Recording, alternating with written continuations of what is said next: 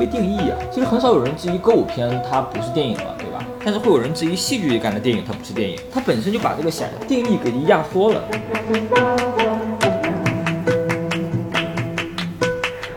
感这个东西，就是你在台上你扮演这个角色，你就要相信你是他，相信跟你演对手戏的演员就是剧中的那个人。包括非现实主义的戏剧，你台上连布景都没有，信念感这个东西就是支撑你在这个台上相信这故事是真实的。大家好，欢迎收听散场通道，我是麦高芬。今天我们来聊一下最近在电影院上映的《第十一回》这部电影。今天除了我呢，还有两位老朋友也在，一位是乌鸦，呃，大家好，我是正在感冒的叫乌鸦的少年带病作战；啊，是另外一位是陈建斌的同校师妹菊哥，对吧？嗯，大家好。我怎么觉得最近几次录节目好像都是我的 我们学校的人？比如说什么陈思诚是吧？对，从从陈思诚、邓超、韩岩，然后贾玲，我觉得我每次好像也没有也没有，你看中间也聊了一次这个我们师哥的这个一秒钟，对吧？嗯，咱还是按照惯例来啊，先打个分吧。七分到七点五分之间吧，七点三。嗯，这么精确，我操！嗯，其实我对这个片子的期待还可以。周迅、陈建斌和窦靖童演一家三口这事儿，我觉得巨有意思。这个这个阵容着实太让我想看了。然后再有就是我在看的时候，我是觉得他什么都想讲。我觉得这是他第二个片子了，但是好像比一个勺子更加的什么都想讲。就很多导演的处女作都能感受到这一点，就不论片子好坏啊，都觉得他们想讲的东西好像恨不得都塞进去似的。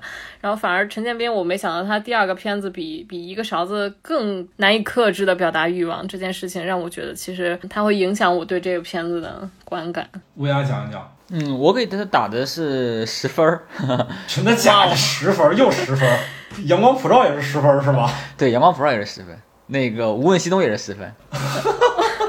不愧是你，所以这片子跟《无问西东》比起来，你更喜欢谁呀、还是还是难以超越无问西东在我心中的地位。哇，天哪！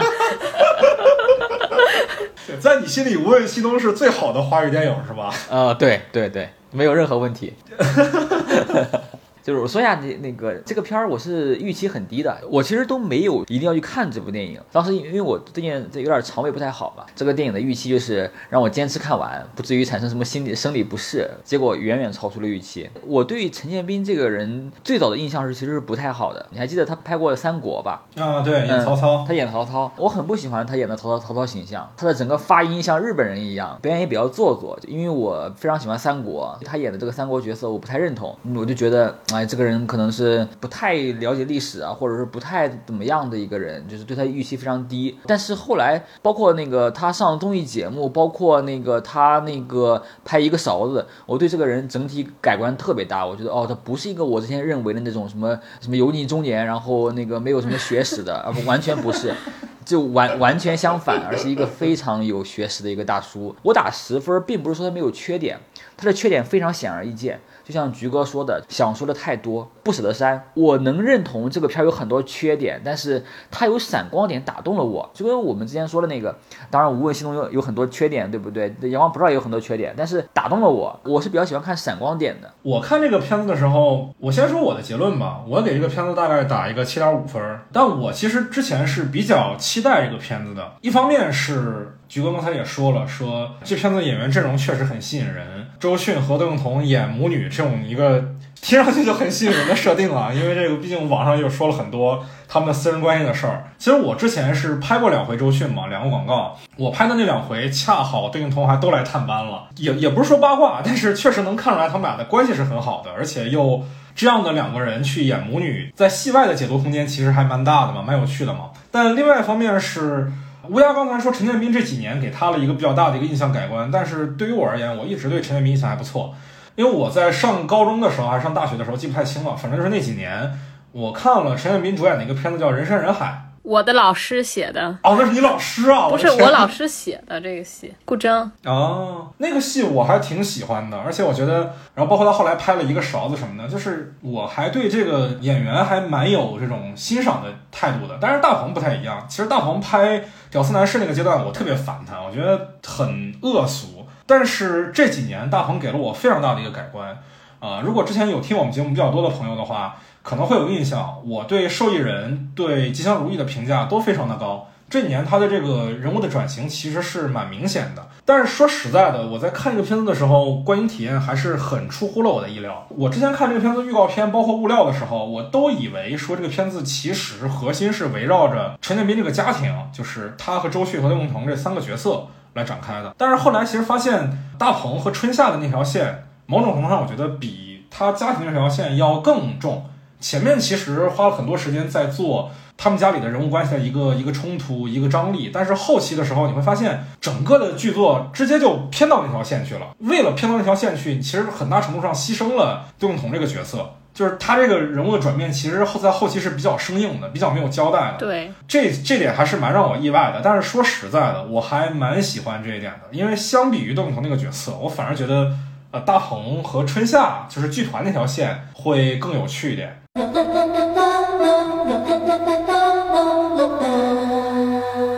那既然今天啊有嘉宾打了满分是吧？我们先来聊聊这个片子的优点。就它里边有几个点确实触动了我，比如说那个贾梅姨质问的那一句，为什么赵凤霞会在光天化日之下跟他干那事儿呢？所有人都没有质疑过这个事儿，然后他提出这个疑问，我甚至觉得赵凤霞才是这个电影的核心，就是他作为一个时代与个体的悲剧，在这样一层一层的揭开的过程中，把这个人展示了出来，把这个人背后的悲剧展示了出来。我觉得这个抽丝剥茧的是非常的精彩的一种安排，虽然并不新颖，但是我觉得这个。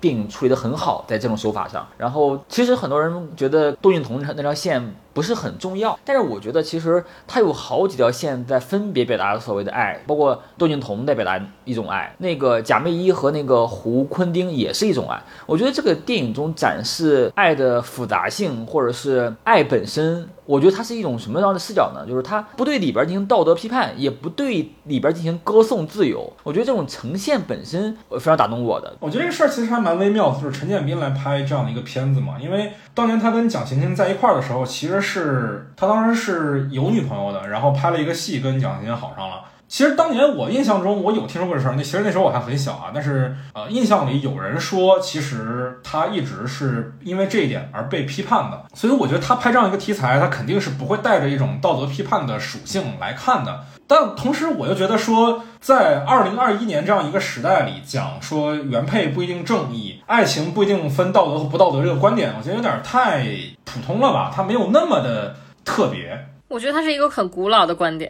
对对对对对，我觉得这个观点已经不新了。它的手法观点都不是新颖的，但是我觉得它呈现出来，我是很能感触的。怎么讲？作为我台为数不多的已婚嘉宾，这个对于出轨的感情有没有道德可言这个话题特别有 有发言权是吗？这话题不能深聊是吧？可以。可以，没有没有问题，可以深聊。我前两天看你发了一条朋友圈，说是你回答了一个匿名提问，就是怎么怎么看待这个婚内出轨？你当时怎么说的来着？我觉得没有任何问题，就是你首先觉得你自己如果婚内出轨没有任何问题。其次，如果你的老婆在婚内出轨了，你也觉得没有任何问题，是吗？并且你觉得你老婆也会这么觉得你是吗？没有没有，那个那个开个玩笑，我是这样回答的，我说那个呃，从理性上其实不是什么大问题，但是感性上不一定要看情况。这是你特别喜欢这个片子的原因吗？因为它跟你的观点不谋而合。不是啊，我觉得这个片儿没有什么太强的观点。呃，这这个片儿其实就是正常来打哈，可能是九分对我眼里，但是因为我太喜欢窦靖童在里边的角色了，所以我给他加一分就满分了。我觉得窦靖童演的角色非常的酷，非常好，让人无法拒绝。就是谁能不爱窦靖童呢？谁能不爱窦靖童是一个话题，但是金多多这个角色，他吸引你的地方在哪里呢？我觉得叛逆少女都很酷。哦，我的天啊！我的天呐，我都已经能想象这期节目出来的时候，你要在评论区批判一番了。你这太没有 gays 了，这个观点，我的天。那呃，我还蛮我还蛮好奇的啊，菊哥怎么看金多多这个角色？因为说实在的，我觉得就是金多多这个角色，起码在外表上跟你平时的打扮还蛮相似的。我觉得就是某种程度上来讲，它特别像我两三年前的那个状态。对于金多多来说，或者说对于我的认知来说，我就觉得可能就是就是叛逆的快乐中也包含着这种跟已婚男性搞，然后包括他就是留下那个小孩儿，就其实也是一种叛逆的快乐。对，就是他试图掌控自己的生活，但是实际上他其实对他的生活没有任何的掌控的权利和发言权。然后到最后，他向生活小小的低了一下头。对，最后用马弗里的语气向电话那头的他发了一条微信，说就按你说的办，是吧？这非常像马弗里说的话。对呀，就是这是一个他低头，也是或者说是他长大的一个过程。但是我觉得这个东西不能称之为长大，它是一个被迫的东西，它不是一个人自主的东西。所以我觉得这是我对这个片子特别不满的一点，就是我我觉得。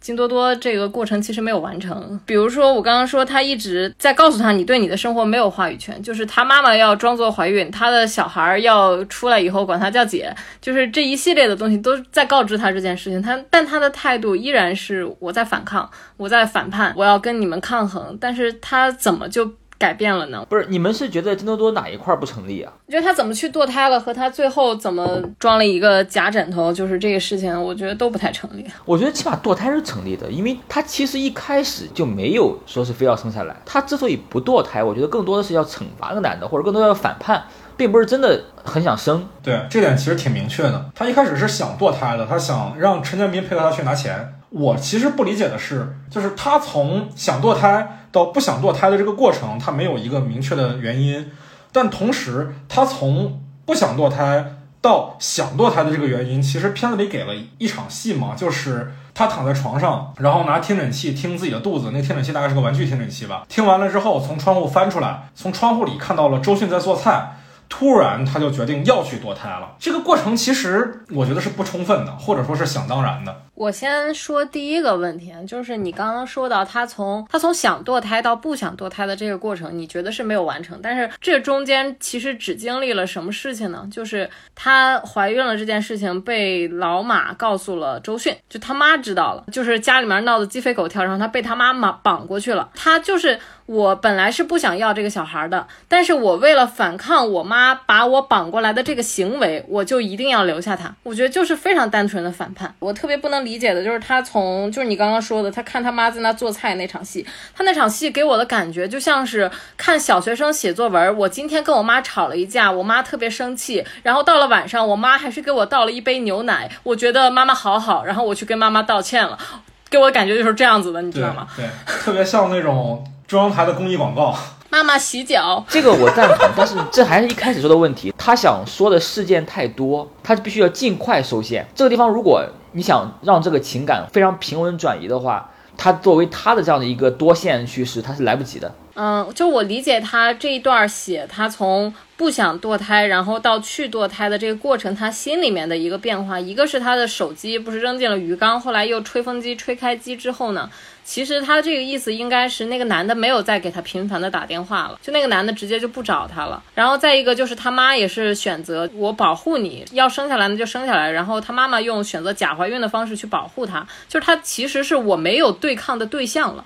他不知道他在反抗谁，然后他知道我要对我自己负责。我知道他心里的过程是这个，但这个东西太心理了，你戏不能这么写，你做出来的就是得让观众非常明确的意识到那个点在哪儿。但现在给我看到就是妈妈洗脚，对吧？我也给你讲小鸭子的故事。对，其实从心理上可以理解。我觉得那个青少年时期的反叛有点像那个蝙蝠侠黑暗骑士里边小丑说的话，就是他像一条狗，然后狗去追车，追上了之后他也不知道要干嘛。我还有一个对于金多多这个人物的困惑啊，就接下来有一场戏，就是在他已经把孩子打掉了之后，首先是我没理解为什么老马要给他送一个死亡证明，其次我也没有理解他为什么拿了死亡证明就决定要继续假装怀孕了。这两件事情其实在我这儿都有点说不过去。然后再有一点就是第二天她继续假装怀孕之后，为什么在这故事里第一次穿起了裙子，涂了口红，仿佛是认可了自己的女性身份？谁能帮我回答一下？不是，我先说一点，就是那个死亡通知书也是我这个电影中最不能接受的一点。其实我是觉得这是他故事上没没有讲明白，或者说他就没讲的东西。本质上他想做的其实就是这个女孩她成长了，学会换位思考，然后开始变成一个成熟的人。前面整个故事里面活得最真实的一个人是金多多的话，那么从这场戏开始，金多多也开始扮演。他的角色。确实，我认同他做的不是特别明确，但是我觉得他是这个意思。哎，我其实挺想听你夸一下这个片子的视听的。这我刚才也说了，其实我看一个勺子的时候是还比较失望的，因为当时我看一个勺子的时候，它不像是一个导演的工作，它像是一个剧本翻译的工作，他把剧本翻译成了影像而已。但在这个翻译的过程当中，这个导演这个角色其实没有任何的创作，相比而言，更像是这个片子没有导演，于是作为主演的陈建斌就同时兼任了。导演这份工作仅此而已。但是我在看第十一回的时候，我的感受就是，虽然说啊，他很多的视听语言的意象都特别明显、特别明确，是一看就懂的那种视听语言，但是这是一个非常好的征兆，而且这个征兆其实是对于大陆的电影是还蛮欠缺的，就是认真在做视听语言的意向。我们讲几个比较明确的吧，比较明显的，我觉得大家可能也都能看出来的一些点，比如说镜子这个概念，镜子这个概念其实。在这个片子里出现了几次嘛？最明显的是胡坤汀和贾梅姨第一次在化妆室对谈的时候啊。这个片子的摄影叫郭达明啊，当然我觉得可能也是这个这个摄影本身给这片子赋予的一个气质，因为他可能他对于这种有形式感的视听语言，怎么在一个现实的空间里创造形式感这件事情是比较有经验的。在胡文婷和贾梅姨说戏的那场化妆室那场戏里，利用这个镜子，让我们对这个现实空间产生了非常多的。模糊的理解，就是其实这个片子的开场是由陈建斌一家的开场所带起来的，这是一个非常现实的一个调子。但是接下来给到剧团那一部分戏的时候，通过化妆室那场戏，镜子里面我们看不清哪个镜子背后是真实的世界，哪个镜子背后又是一个镜像。通过这样的一个视听语言来让我们产生了一种对这个空间的认同上的一个障碍，在观众心里种下了一颗种子，就是这个故事它并不像我们看到第一场戏的那么的。真实那么的写实，那么的现实。再比如说这一点啊，我不太确定这一点是摄影师给导演的，还是说导演自发的。马弗里这个角色在那个电视墙面前去端详自己这个画面，其实那也是一个镜子嘛，对吧？那是马弗里自己的镜子，那是他面对自我，面对我们现在这个片子里所谓的自我，在原版里可能是灵魂这个概念的一种自我的对峙，他是通过这种方式来确定说自己的自我到底在哪里的。那这个点其实也很妙。而且又很让观众理解，同时又很幽默。一个勺子和第十一回，其实我们按照分类来讲都是黑色幽默喜剧嘛，对吧？但是一个勺子里面的绝大多数的喜剧的点，要么依托于的是演员的表演，要么依托于的是一些我觉得比较烂俗的梗，比如说用了当年很多网络流行曲。但是在这个片子里，他的这种幽默是视听上的幽默，是比较高级的幽默。但我其实觉得有一点看的时候稍微有点不太舒服的一个地方，就是关于他那个吃饭的家里的那个餐桌后面有一面镜子这个事情。就其实我是觉得镜子这个东西，它在这场戏的前一场，也就是化妆室的那一场戏，就是镜子这个元素，它弄得它已经有一点，它有一点变成意象化了。然后到下一场戏，我还是能看到镜子的话，其实我他给我一种感觉，就是他的生活其实就是也是有假的一面。面嘛，我是能有这种感觉，但是我觉得他一开始给我的感觉也是他家里面的内容还拍的比较实，就是他们一家三口的戏，他的镜头语言是比较实的。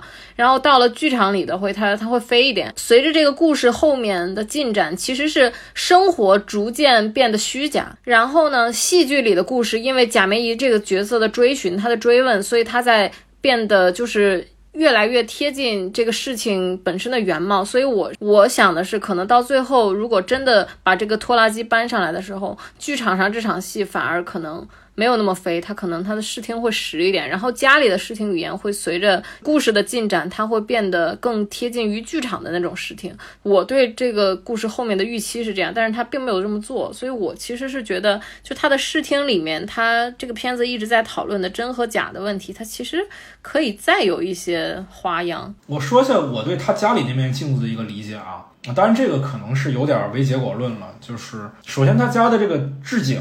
治起来就是一个很局促的一个一个一个景象，对吧？我从一个摄影师的角度来讲啊，因为我学摄影出身的，毕竟我可能还是会从摄影师的角度去想，在这样的一个环境里，首先我们不能给它做的很开阔，我们不能把它的这个空间感给做的很通透，因为如果这样通透了，感觉就不对了，它就没有那种生活紧缩的那种感觉。这个空间就应该是让所有的人。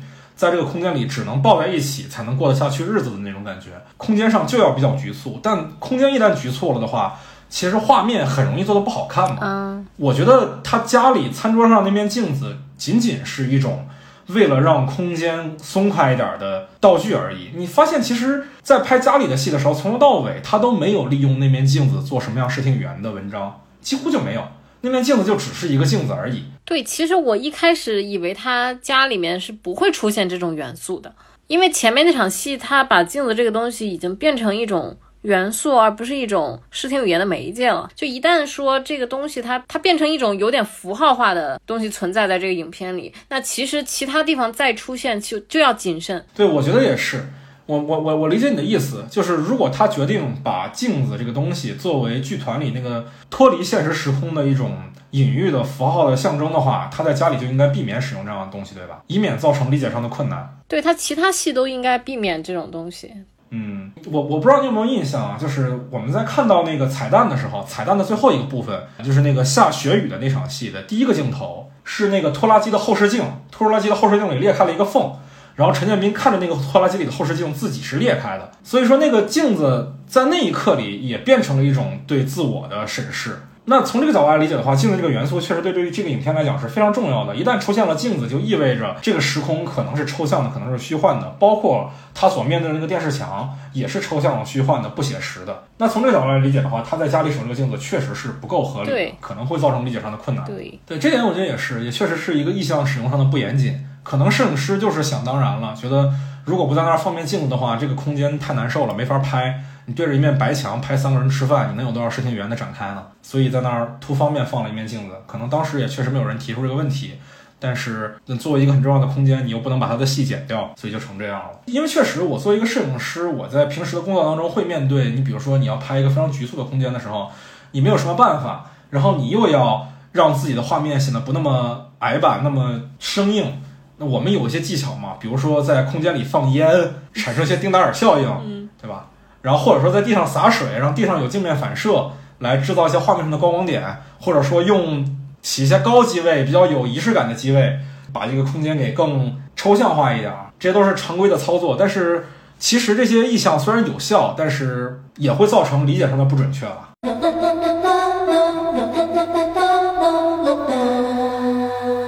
很多朋友们说这个戏像舞台剧嘛，像话剧嘛。一方面是确实。基本上每场戏的冲突都是靠人物的台词来改变的，这是有舞台感的一个点。那其实有很多观众对于这个片子的戏剧感这个话题是有微词的，看的不舒服、不自然。那你们是怎么看这个事儿的呢？在之前那个驴得水的时候，不是也有人批判过类似的东西吗？对吧？就是我的原则是，电影它不需要被定义啊。其实很少有人质疑歌舞片它不是电影嘛，对吧？但是会有人质疑戏剧感的电影它不是电影，它本身就把这个想定义给压缩了。那可能会有人说漫威电影不是电影，对吧？我觉得漫威电影它也是电影。马丁·希克塞斯说的是吗？就我觉得，我认为电影本身它足够多元，它可以容纳这些多元的东西，它可以有。比如说互动的电影可以有戏剧化的电影，我觉得就是它对，在我眼里这一点都不重要。这个问题本身就就就是个伪命题。我觉得我们仨的观点应该基本上都是一致的，就是观众之所以会对这个片子的戏剧感提出质疑，说白了啊，我说这个点可能有点得罪人，但是本质上还是看片子看的太少了。这个片子的戏剧感都要被指摘的话，那真的狗镇就不要看了，是不是？狗镇连场景几乎都是拿粉笔画的呢，是不是？连开门都是无实物表演。对啊，狗镇基本上已经被开除电影了。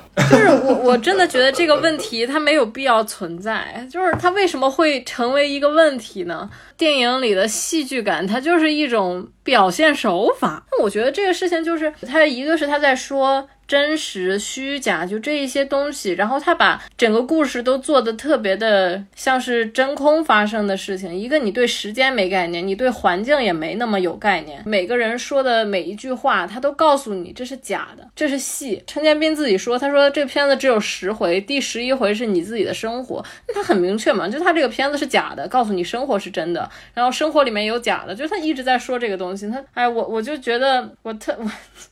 我特想说，就是没事儿，可以可以骂观众，可以冒犯观众。好，那我冒犯一下观众。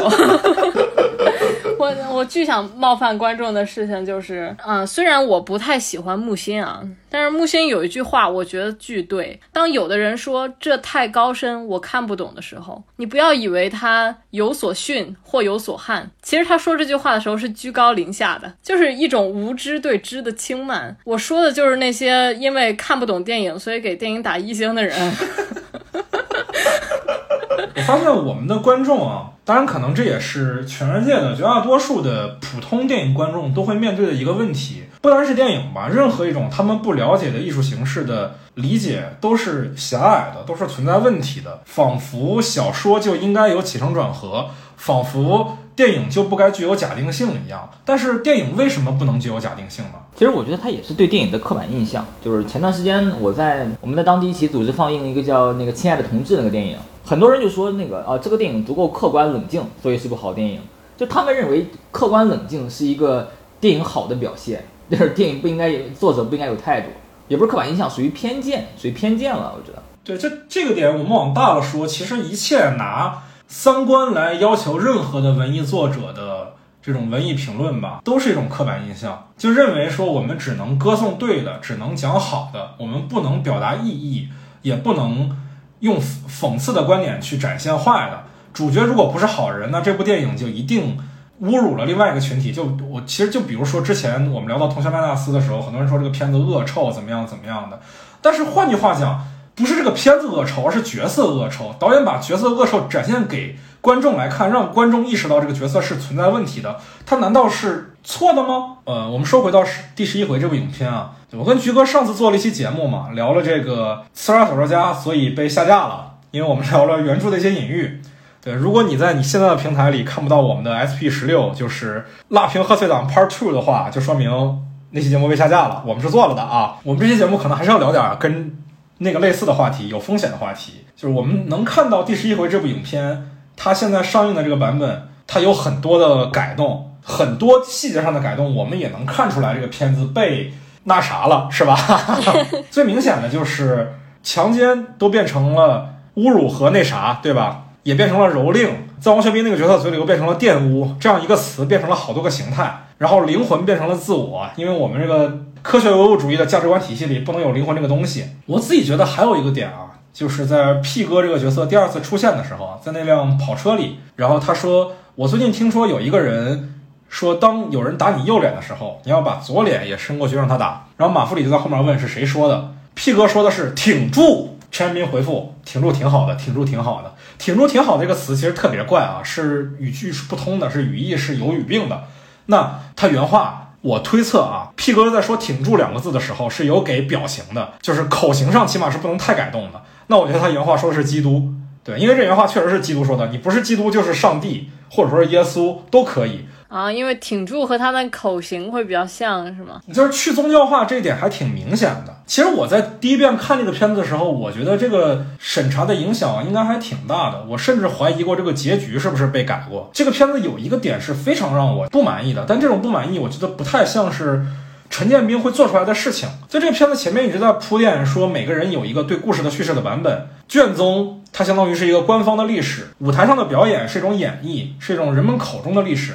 陈建斌有一个版本，P 哥有一个版本，黄建新演那个局长他也有一个版本，每个人都有一个版本，每一个人都可以对这个演绎呈现的形式指手画脚，但是最后却突然让春夏开始揭露真相了。每当一部电影在前面给我呈现了事实可能存在的多异性，但最后突然有个角色开始揭露所谓的真相，开始展示需要让我们观众相信的东西的时候，我都会觉得这跟之前的表达是有断裂的，尤其是。春夏和大鹏两个人在剧场里那个抽象空间里，第九回里边讲到了嘛，他们俩拿手电筒在那儿看剧场里那些老头老太太一块上了舞台，发现了那那个拖拉机，然后他们和另外一个就是演舞台上演马弗里的那个演员一块上了台，上了拖拉机，跟马弗里四个人在那个车里的时候，哎，我觉得这个戏特别的怪，特别不像是这个戏里该存在的一个情节，很像是有一些不可抗力因素。影响所导致的呈现出来的一个一一个结果，因为他太想给观众一个明确答案了，包括最后那个结婚证，其实也是，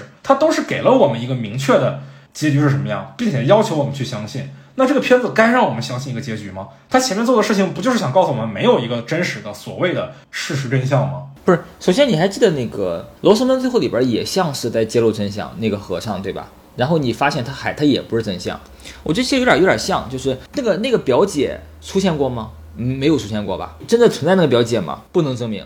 对吧？也有可能是贾梅姨虚构出来的，也有可能表姐她为了维护她的表妹，她自己修改了这个版本，也有可能，对吧？但它的呈现方式太像在揭露真相了呀！他们俩直接穿越回到了过去啊！嗯，你你你也可以这么说，但我觉得他是他解决了那个所谓的为什么两个人会在光天化日之下干那事儿，就是所谓的那个历史的迷雾和个体的悲剧，就是他给了那么一个更符合逻辑的表达，但是这个逻辑的表达是不是就是真相呢？也不得而知了。在另外一个，我觉得那个包括那个局长的版本啊，包括那个那个 Pig 的版本，还有包括那个他本人的版本，他其实还是在影射这个，我觉得创作自由被干涉吧，就是被所谓的就是你比如说你要拍梅兰梅兰芳，对不对？你必须要经过梅兰芳的后人经过审核，资本、权利，就是他还是在上这个。啊，我我懂了，为什么这个角色要叫胡昆汀？因为昆汀的好莱坞往事被李小龙的后人干涉了，是不是？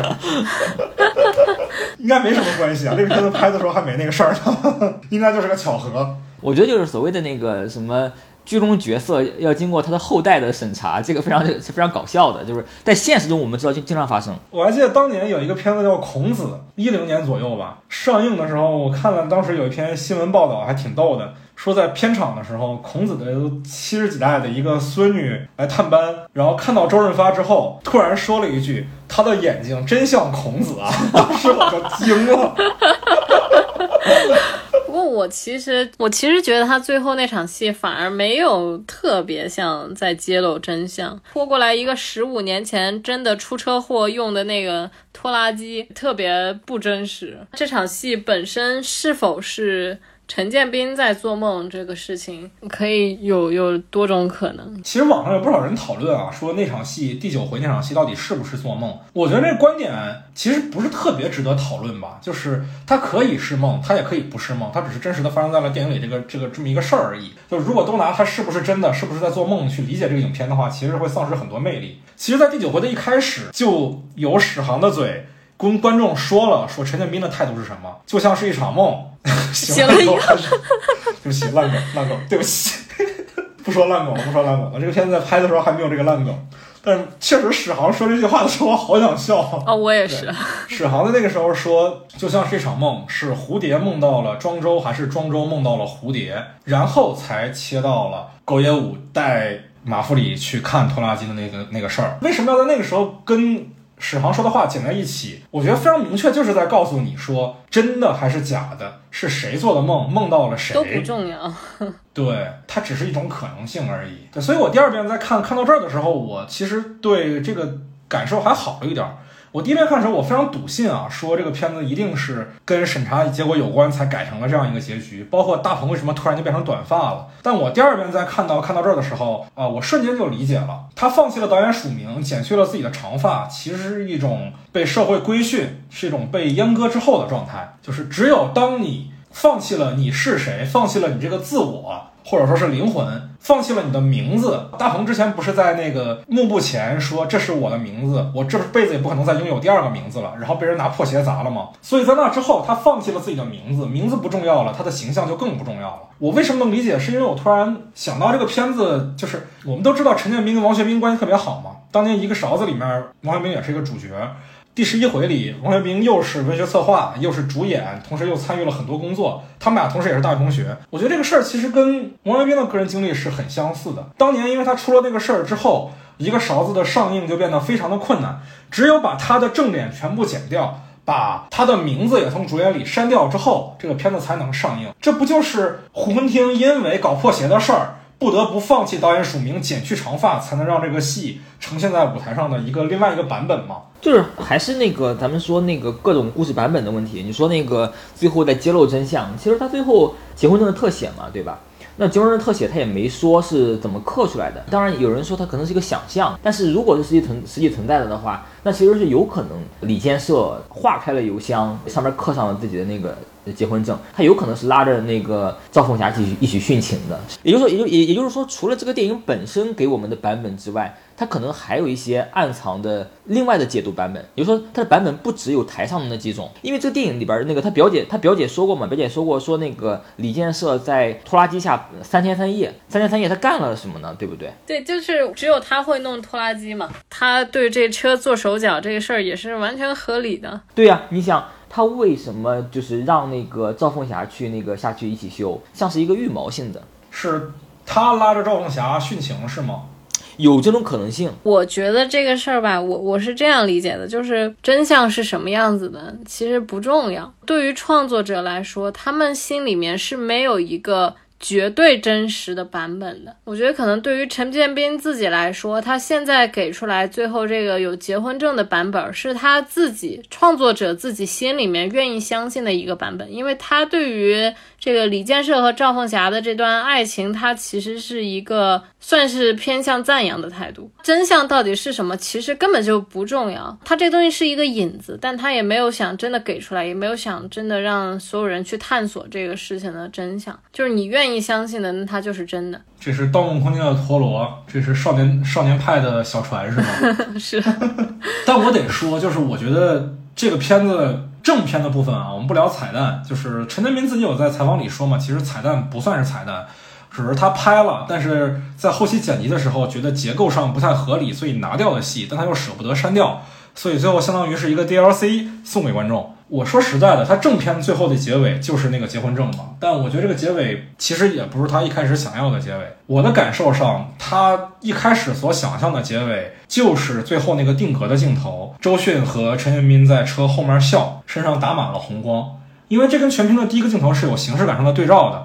全片的第一个镜头是他们俩在被子下面睡觉，然后镜头缓缓地拉出来，而那个被子是红色的，他们俩笼罩在一片红布所投影下来的红色的光芒之下。这跟其实胡文厅的那个舞台也是有形式感上的相似的，也是在红布之下嘛。所有的事情都发生在红布所投影下来的红光之下。我觉得这是这个片子所带来的一个影像上的基调。而其实最后那个结婚证，包括在结婚证之前啊，其实那个镜头那个镜头定格之后，还给了窦靖童的两个特写，这个我都觉得有点画蛇添足了，就应该停在那个。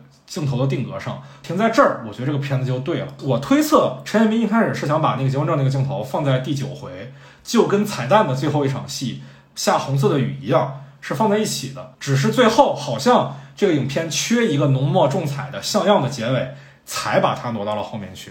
但这个其实破坏了影片整体的形式感，我觉得有点可惜。对，我也觉得其实是那个陈建斌和周迅那地方，我觉得那地方确实可以结尾了。我觉得可以把那后面的剧情当彩蛋。确实，就是后面那个东西，它其实没有什么叙事意义啊。很多很多网友觉得，就是陈建斌站在那个地方，然后舞台上，然后血雨下下来，就是可能是有什么就是隐藏的故事啊。但我其实觉得必要性没有那么大，真的。这个故事的结束就是在他们一家三口那个地方，其实这个故事就已经结束了。哎，我觉得聊起来蛮有意思的啊，就是彩蛋的第一个镜头，你们有印象吗？啊，对，那个在说那个要排这个话剧，然后从床上到鞋上，就是从脚的那个镜头上。其实我的理解是，这是陈建斌最早想要的开头。对，其实这是他想要的开头嘛，就是从。他们俩躺着红光的那个镜头拉出来，应该接的是脚这个特写，这是说得过去的，这是合理的。但是后来为了给剧情呢编得更紧凑，成片的版本就是他们几个在。做早点的时候配上广播的这段戏来交代这个背景，当然我觉得这也蛮好笑的啊。其实陈明在这里埋了一个特别坏的一个梗，就是一直在拍这个脚，然后出现了胡文厅的声音，然后胡文厅说他的脚在狂喜，因为我们都知道这个昆汀昆汀塔伦蒂诺是一个有恋足癖的导演嘛，对吧？这其实是一个迷影梗在里头。其实这个片里面迷影梗特别多啊，可能大家都能看出来的，比如说像胡文厅是致敬昆汀塔伦蒂诺，贾梅姨。是致敬梅丽尔·斯特里普，狗野舞是致敬北野武，还有那个谁宋佳是不是叫曼玉？甄曼玉，对她叫甄曼玉。你知道她弟弟就是李九霄演那个没有正脸那个角色，只有个剪影那个角色。我后来看了那个那个演职员表里头，你知道那角色叫啥吗？叫啥？那角色叫甄德华。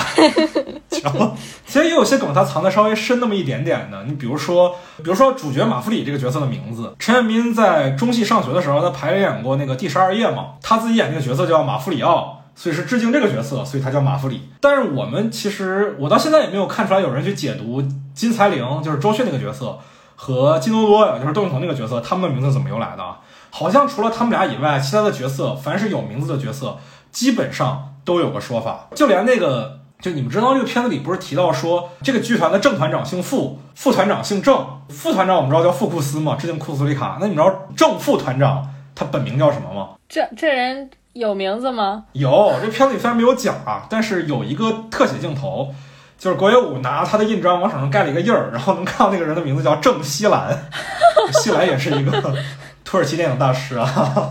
还有这剧团里的那几个男演员嘛，然后其中有一个角色叫姚丹尼，就我当时其实看第一遍的时候，我就觉得这个姚丹尼这个名字一定也是在影射谁，但是直到我看完，我都没有理解他到底在影射谁。于是我第二遍看的时候，我特意留意了这个事情。虽然单听叫丹尼这个名字可能很普通，可能满大街都是，不知道他具体指示的是谁。但是那个剧团里另外两个男演员的名字，一个叫小戴，不知道叫什么，演职员标里写就叫小戴；另外一个就是本来演李建设这个角色的那个演员，他的名字叫刘易斯。所以他们仨的名字连起来就是丹尼尔戴刘易斯，就是影史上获得过奥斯卡男主最多的演员。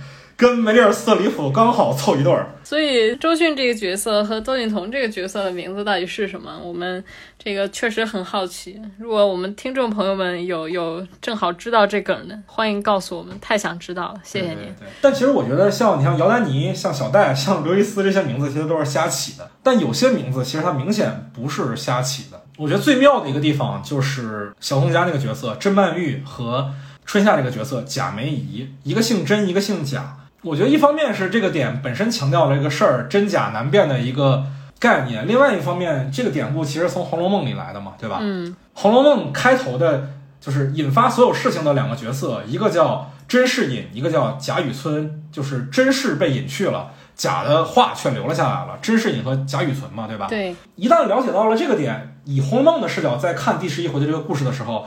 就有非常多微妙的细节了。《红楼梦》看似啊，我们用 夸张点说，青春爱情小说来定义它也不是不行，对不对？但是它背后其实讲的是一个官僚体制的问题，对不对？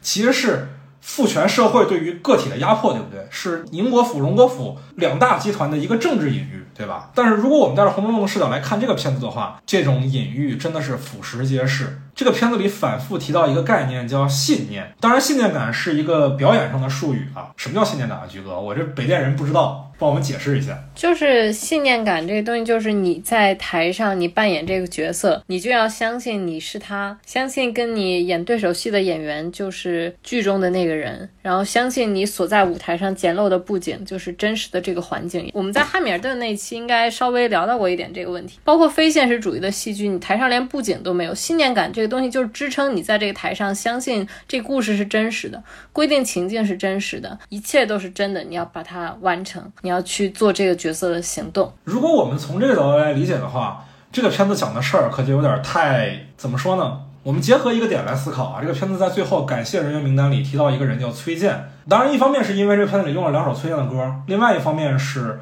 舞台上。用了一个道具来制造这种假定性，这个道具是一块红布。崔健首歌叫一块红布，一块红布里的歌词是怎么说的？那天是你用一块红布蒙住我的脸，也蒙住了天。你问我看见了什么？我说我看见了幸福。这个感觉真让我舒服，它让我忘掉我没地儿住。你问我还要去何方？我说要上你的路。就是这个片子影射的这个时期里面，吃不饱穿不暖，什么都一无所有的年代里，支撑我们活下去的，它不就是信念感？这个片子所讲的这个信念，它不是儿女情长，它不是爱情，它是一种我们没法明说的东西。不过说回来，这种在舞台上有一个布，不管它是红的还是白的，还是黑的，还是什么五颜六色的，然后演员在后面演，然后去给你呈现它的一个部分，它在非现实主义戏剧里面，它其实是一个比较常见的手段啊。我觉得也正是因为这个手段常见，我们才能在大荧幕上看到这样一个片子。嗯呢，如果这个手段真是陈建斌发明的，还能让他这么演，那其实挺危险的。他他要是真是他发明的，那他也挺牛逼的。而且，其实我觉得这片子里还有一个比较明显的地方嘛。马弗里第一次大闹剧团的时候，剧团里的角色都问他说：“你宁愿选择坐十五年牢，也不愿意说实话吗？”然后陈建斌说了一句：“那个年代人们把面子看得比命还要重要。”我觉得这句话其实也挺危险的，这就不说了吧，就说到这儿吧，好吧。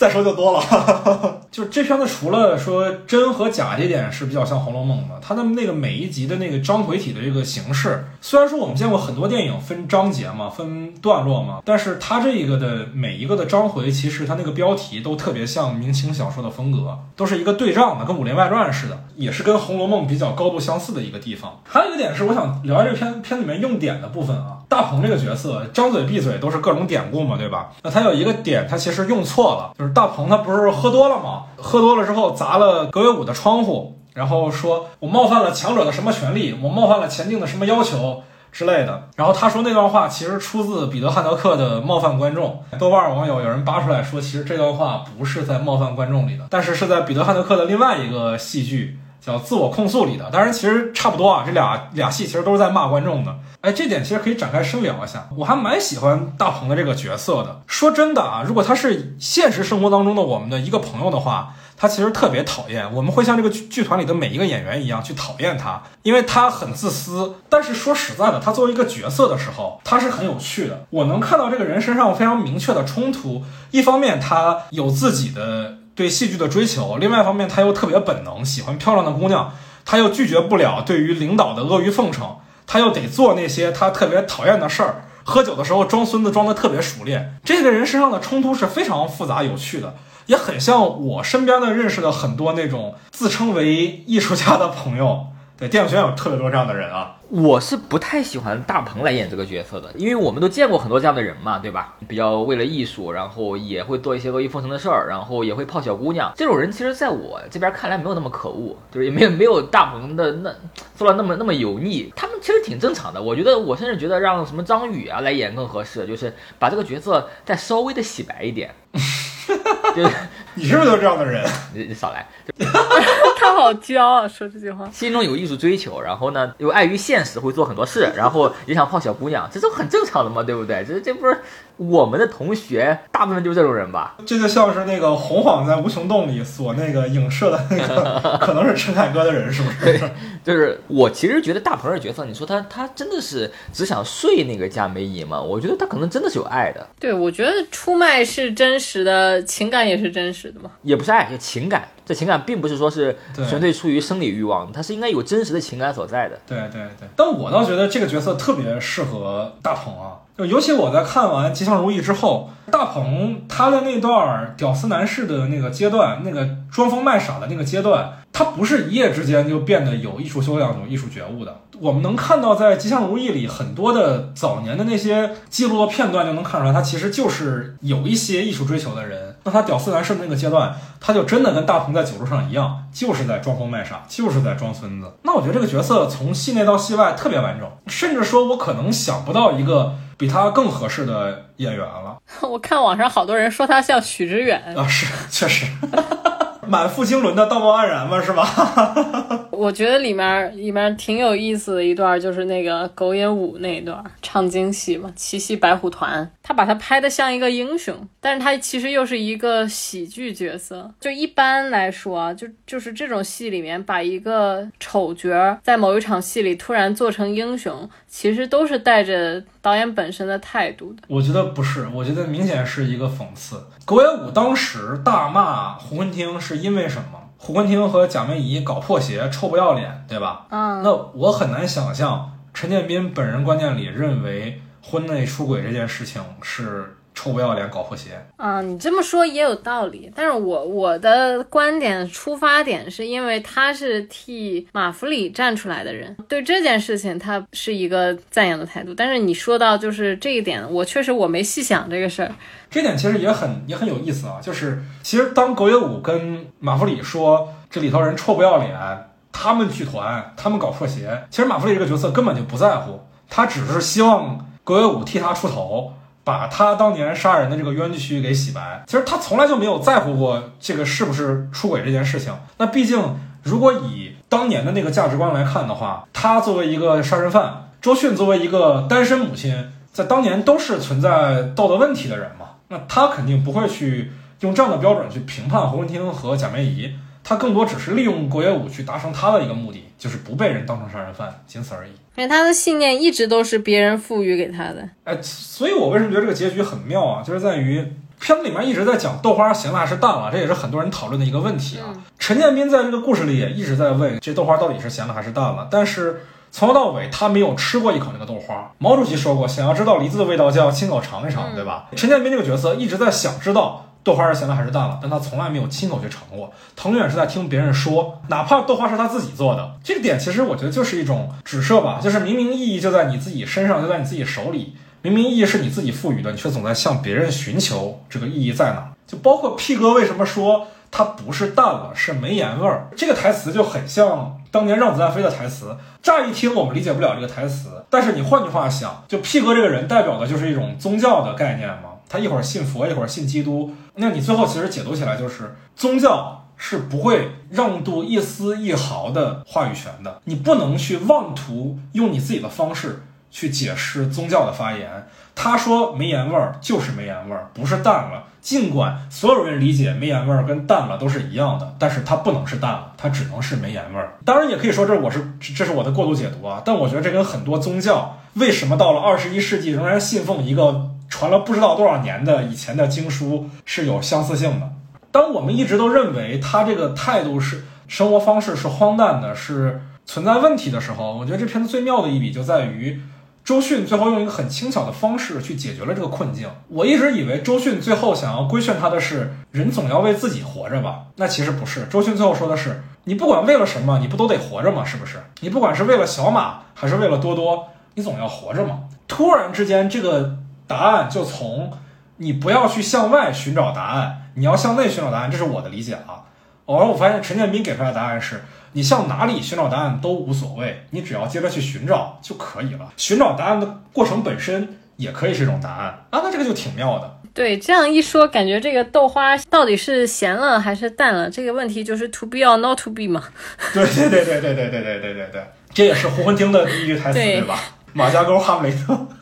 毕竟陈建斌是我们学校的师哥嘛，哎，说起来那个我的 一个勺子还是陈建斌请我看的，哇哦，他在优唐。包了几场，请我们学校的学生，就是给我们发电影票，让我们去看的。然后当时他和王学兵还到场了，就是毕竟他是就是从学校扎扎实实排了四年大戏出来的演员嘛，所以他对于这个戏剧的情感还是挺深的。而且就是陈建斌他自己也是对，就是他自己曾经演过的非现实主义戏剧，像那个呃一个无政府主义者的意外死亡，这个戏对他的影响也还蛮深的。然后包括我在看。就是这个片子的时候，我其实想到，就是他跟就是皮兰德楼的一个戏剧叫《六个寻找戏剧家的角色》，也有翻译作《六个寻找剧作家的剧中人》。我觉得他是有致敬的，然后包括他的故事这种戏中戏的写法，包括他的内核，就是关于真与假，然后呃戏剧中的真实和现实中的真实，像这样子的讨论，其实都是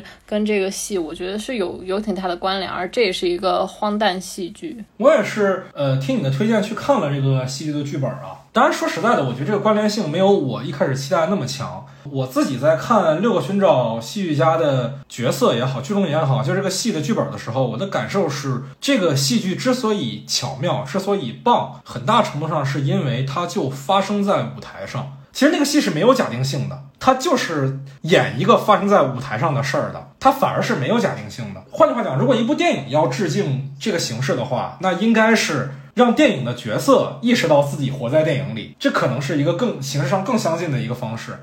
如果只是说让角色去剧场找到。导演来说，我们这个角色该什么样，不该什么样的话，我觉得。更多可能只是一个致敬，而不是一种表达上的互文吧。但是我是觉得它表达上其实是有一些就是比较相似的东西啊。你就比如说第十一回一直在讲的就是关于真与假的这个问题，然后每一个人在生活里其实也都在不断的去扮演我自己生活的角色。然后包括我们刚刚提到，就是窦靖童最后就是装上了枕头开始扮演，就是在这个故事里面，我觉得不管说他是长大还是什么，就是其实是这个故事对他这个人物的一个。完成，就是我觉得这个东西是跟这个六个寻找剧作家的剧中人这个戏是有些相似的成分的。比如说在看这个戏的时候，他一直在强调，就是说，就它里面有六个角色是被剧作家创造出来又抛弃了的角色，然后他们来到这个剧场里，把他们的故事表演出来了。就是这剧中的这些人呢，他们是不死的，剧作家是会死的，但他们是不死的。故事一旦形成，那故事形成，角色永不死亡。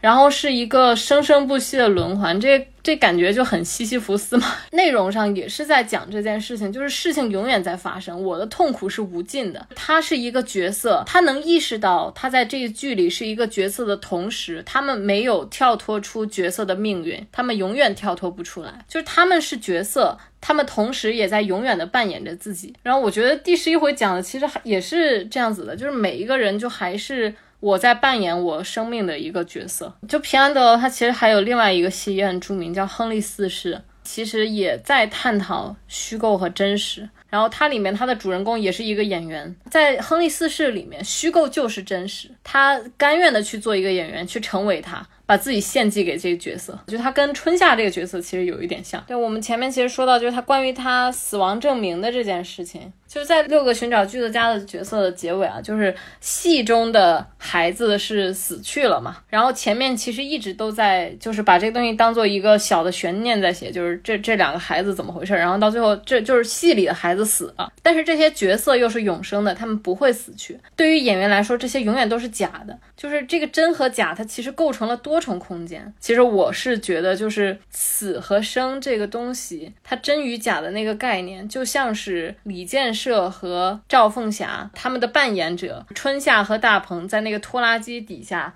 好像就是真的死去了一样。但是这个东西是戏，跟戏一样的是他的生活。我一张死亡证明，死亡证明是真实的，但是没有死，死亡证明又是假的，还是这个东西。我不知道我说明白了没有，好像有点抽象，但我我不知道该具体怎么表达，但是大概是这个意思，你能听懂吗？你能帮我翻译一下吗？我觉得这个确实很难翻译，就是对于我们现实生活中的人，死亡这件事情之所以让人痛苦，是因为死亡是一次不可逆的别离，是因为这意味着我们永远失去了什么。但是对于剧中的人来讲，他们只留下了这个情绪，只留下了这种痛苦，而。不保留这些痛苦背后的原因，也就是说，他们虽然这些角色是不死的，但是死亡的痛苦是真实的。就好比说，虽然马弗里没有去死，但他愿意为了小马这个角色去放弃他的社会身份，去经历过这样的痛苦，这对于基诺多来讲是有意义的。当然，我觉得这个东西，它确实在这个剧作的在第十一回的这个影片的背景上是不够合理的，可能他在。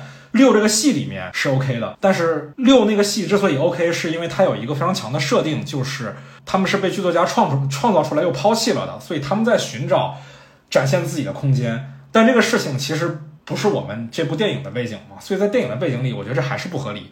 只是我们强行六这个戏的逻辑来理解的话。啊，是可以说得通，仅此而已。就我也推荐大家去读一下那个剧本啊，那个剧本其实蛮好读的，也很短，大概两三个小时就可以读完。豆瓣阅读、微信读书上都有啊，大家可以看一看。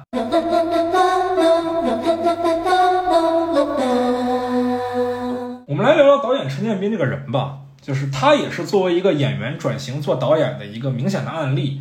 然后我看到有一种论调说，其实这部片子它展示出了明显的中戏的毕业的导演，以陈建斌和姜文为首吧，他们跟电影学院的毕业的导演有一种非常明显的风格上的差异。首先是舞台感强，其次是符号意象的运用的更多，然后耐人寻味的空间也更大。就我先来说说我的观点啊，我觉得。陈建斌的这部第十一回跟姜文的电影是有很强的相似性的，他们的文本上有更耐解读的空间，他们的呈现形式也更加的舞台。姜文的很多电影也比较舞台嘛，不管说是鬼子来了也好，还是这个让子弹飞、一步之遥、邪不压正，其实都挺舞台的。但是说实在的，我觉得他们俩其实都是个例。你与其说是中戏与北电的风格的差异，倒莫不如说这是舞台演员转型成导演跟。导演科班出身的导演的区别，因为陈建斌跟姜文其实都是毕业于中央戏剧学院的表演专业的，他们其实不是导演专业毕业的，他们是有非常强的、